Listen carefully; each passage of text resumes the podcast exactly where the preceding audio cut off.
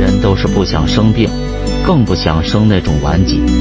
带状疱疹在疾病史上虽属常见病，多发病，尤其好发于五十岁之上的人群。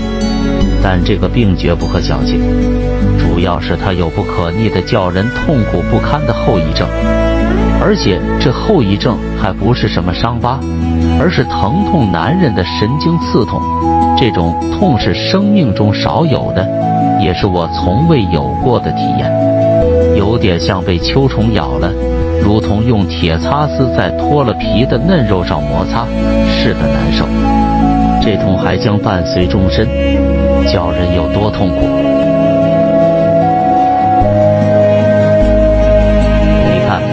去了一个月，若是别的病，想必也会有个眉目了。而我这疱疹，好像是历经坎坷，又踏上了另一条歧途，不知要走到何时。